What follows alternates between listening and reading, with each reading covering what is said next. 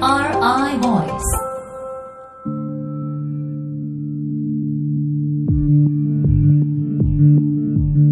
NRI ボイス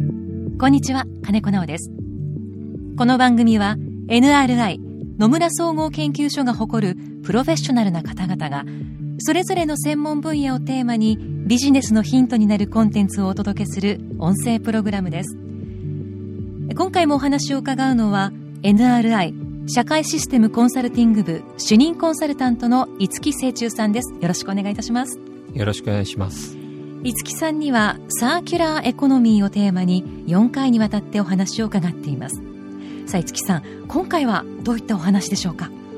はい今回は日本企業がサーキュラーエコノミーを実現するためのアプローチについてです NRI Voice NRI Voice 改めましてお話を伺うのは NRI 社会システムコンサルティング部主任コンサルタントの五木清中さんです。お願いいたします。前回はサーキュラーエコノミーに関する世界的な企業の取り組みについて具体的な事例を挙げてお話を伺ったんですが今回はですね日本企業がサーキュラーエコノミーに取り組むべき理由と、まあ、実践していく上でのポイントについてお話を伺っていければと思います。まずですねあの日本企業の取り組み今のところどういった状況かこの辺りからよろしいでしょうか？はい。そうですね。日本企業においても第1話でお話しさせていただいたんですけれども製品エコデザインあるいはビジネスモデルのエコデザインというのが徐々にスタートしてきていると思います、ええ、ただやはりまだ模索段階の部分も多々あるというふうに考えていて欧州あるいは GAFA といったようなプラットフォーマーが一歩リードしている感はどうしてもあるのかなというふうに思っています、はい、こうしたビジネスモデルへの転換に乗り遅れてしまうと企業経営の持続可能性に関わる重大なリスクとなる懸念もありますし日本としてもやはりサーキュラーエコノミーを目指した取り組みというのをもっと強化してで世界に対して日本型のえー、サーキュラーエコノミービジネスモデルというのを先進的なものとして、えー、提示していく必要があるんじゃないかなと思っています。なるほど。一つキーワードですね。日本型のそのビジネスモデルを提示できるかどうかという、その着眼点も含めていろいろ興味深いところがあるんですけども、ではそのアプローチへのポイントっていうのをいくつか挙げていただくとすると、どのあたりになりますか？はい。3つほどポイントを挙げさせていただきます。はい。まず1つは、第2話でお話しさせていただいたんですけれども、動脈産業の変革、いわゆる製造から販売にかけての変革があると思っています。はい。大量生産型のリニアエコノミーがえー、企業経営あるいは事業収益を支えている中でやはり既存概念をいかに取り払ってサーキュラーエコノミー型の付加価値あるいは事業収益これをどうやって捉えるのか特に製品ライフサイクル全体にわたってそれを捉えていくことができるかっていうのが重要なポイントになると思っています。はい、で2点目に静脈産業いわゆる使い終わった製品の回収解体破砕、選別といったような静脈プロセスにおいて変革というのが重要になってきます。はい、で特にその中でもデジタル技術を活用して各処理プロセスの高度化であったり、あるいは静脈企業間の企業間連携、これを促進していくという、この両面から変革に取り組む時期に差し掛かっているというふうに考えています。はい、3つ目には、そういった企業間連携あるいはビジネスモデルというのを変革させていくためにサーキュラーエコノミーの実現のためのバリューチェーン連携として、えー、事業者間の連携をより促進していくための社会基盤ある意味プラットフォーム、これを構築していく必要があるというふうに考えています。なるほど。3つのポイントがあるということなんですけども、では、えっと、一つずつ伺っていければと思います。まず、動脈産業の変革ですけども、これは、えっと、もう少しこう具体的にでは伺ってよろしいでしょうか？はい。製品のエコデザイン、あるいはビジネスモデルのエコデザインというのをやっていかなきゃいけない中で、リニアエコノミーの中で生まれた製品というのが結局現時点では企業の経営とかあるいは収益というのを支えている状況ですなのでなかなか簡単にはビジネスモデルを転換するということはできないのかなというふうに思っています。でさらに、えー、消費行動あるいは、えー、情報技術が大きく変化していく中でビジネスモデルを変革させていくタイミングでもあるというふうに捉えることはできると思います。うんはい既存概念を取り払ってサーキュラエコノミーにおいて製品ライフサイクルにわたって製品の付加価値あるいは事業の収益こういったものをどうやって捉えていくのか、うん、えー、考え直すタイミングに来ているというふうにも考えています、うん、そうしますとビジネスモデルということで考えると企業というのはどういった方向にこう持っていくというか着目していく必要なポイントがあるというふうにお考えですか？はいいくつかポイントがあると思います。まずは企業として自社の製品を使う人が、はい、えー、どういった使い方をしているのかということをトレースしていくということが、まずスタートにあるというふうに考えています。で、その使っている人が、その使ったものをどういうふうに使っているのか、で、使い終わったらどうしているのかっていったような使用履歴データを集めてくるということも、えー、ポイントとして出てくると思っています。で、その時に当然使っている最中の例えば故障、あるいはメンテナンスの必要性、そういった部分に対してユーザーに通知していく、あるいはテスラの事例のようにソフトウェアを通じてアップデートしていくというようなことも当然この中で含まれていると思っています。はいで、最終的には故障、メンテナンス、そういったものの必要性というのを捉えた上で、ある意味サービス型事業に切り替わっていった時に、ものが使い終わった時に、それを回収するスキーム、あるいはメンテナンス等において、部品交換も含めて交換するスキームというのもこの中で一緒に構築されていくということが必要だというふうに思います。で、最終的に使い終わったものを企業が回収して、それをまたさらに資源活用して有効にリサイクルしていくという流れがトータルで設計されたものがビジネスモデルのエコデザインになっていくというふうに考えています。その一方でその製品のエコデザイン化というお話も、まあ、あの先ほど出てきたんですけれどもこちらに関してはどういったポイントになってくるでしょうか？製品のエコデザイン化というのも当然ビジネスモデルのエコデザインと関連するというふうに考えています。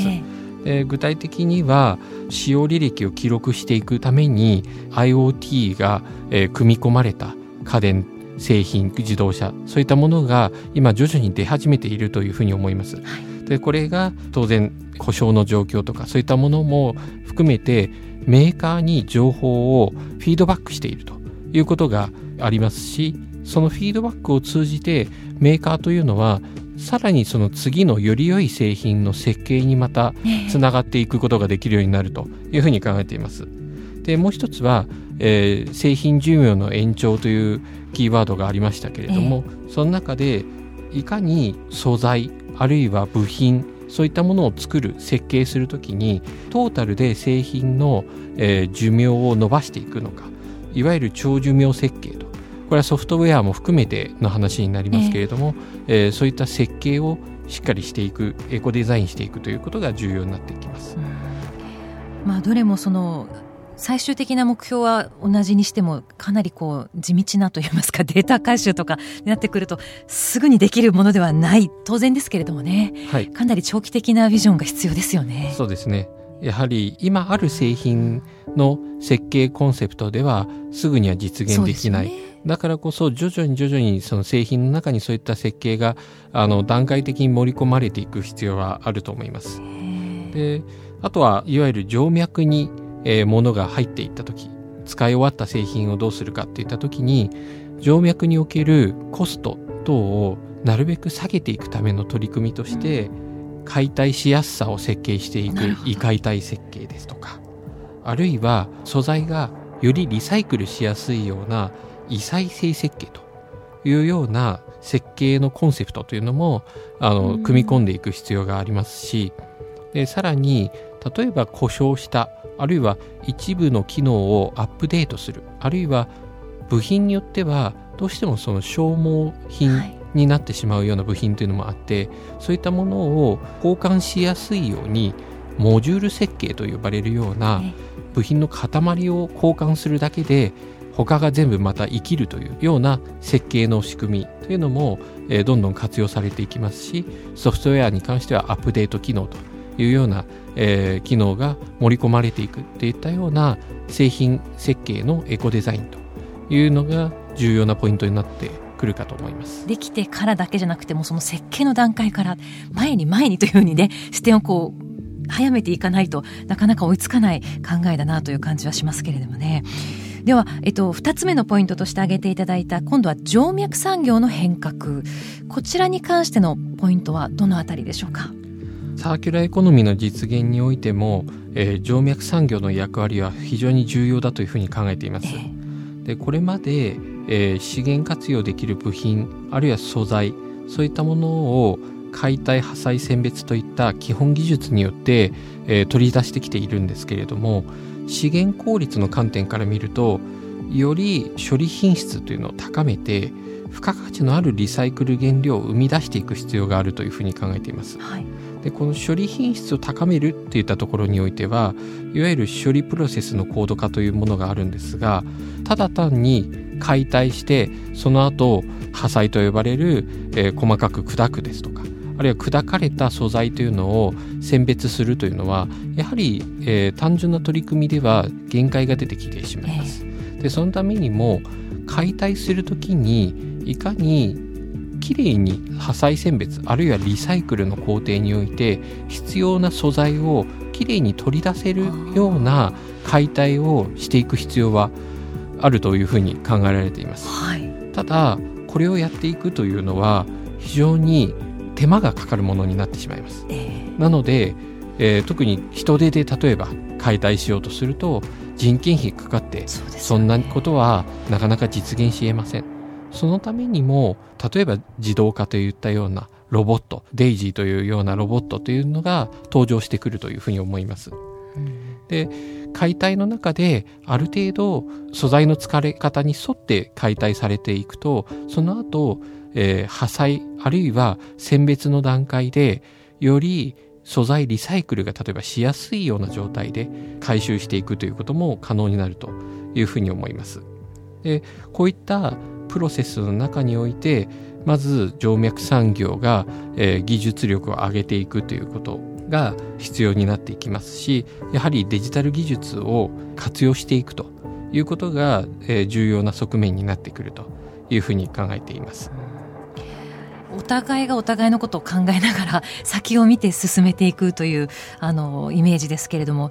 企業としてはどうなんでしょうね。どんなところにこう注目して取り組むべきなのかどんなふうにお考えですか？はい。そうですね。企業としましては個別のプロセスえー、例えば解体破砕選別こういった中で情報をうまく使っていくこと。そうですね、はい、でこれによってデジタル化を促進していくことによって今までアナログ的な取り組みといったものがより効率化されていくと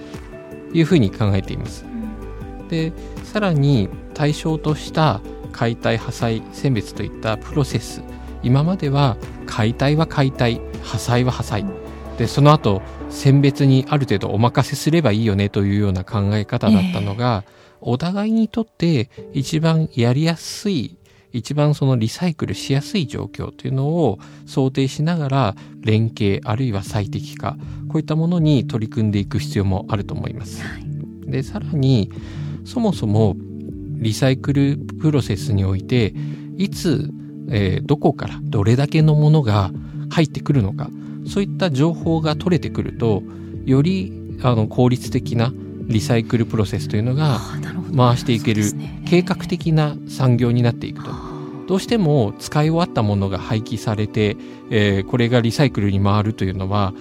廃棄ありきで偶発的なものになってしまうんですけれども、ねえー、これがある程度その例えば製造業からいつどれぐらい売ってどこで誰がどういうふうに使ってでいつ誰々が廃棄するということが分かってくると静脈においてもどこからどれだけのものが集まってくるのかそういったことも見えてくるというふうに考えています。強いてはその全体がこうスムーズに進むといいますか効率的に進む。あの産業全体がこうなんて言うんでしょうね温まるといいますか、はい、回っていくというイメージですかね。そうですね。うん。然そういった計画的になっていきますと作業品質とかノウハウですとかそういったものもより蓄積あるいはレベルアップしていくというふうにもつながっていくというふうに思います。そうですね、まあ、そういったことによってその産業全体の変革にやはりこうつながるというか活性化を促せるというなんかこう全体像が見えてくる部分ありますね。はい、さあということでその企業間の連携の重要性こういったものもお話を伺えたんですけれどももう一つ五木さんポイントがありましたよねあの社会基盤の構築ですか。そうですね。こちらももちろんお話を伺っていきたいんですがえ今回は一旦ここまでといたしまして。えー、次の最終回でこの社会基盤の構築について五木さんにまた具体的にお話を伺えればと思います。よろしくお願いいたします。NRI Voice